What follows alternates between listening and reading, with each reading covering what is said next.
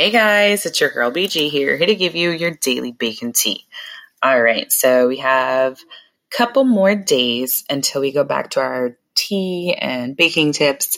But in the meantime, I've been giving you guys little tips on what you can do while you're at home for this crazy next few weeks or months, however it looks where you live.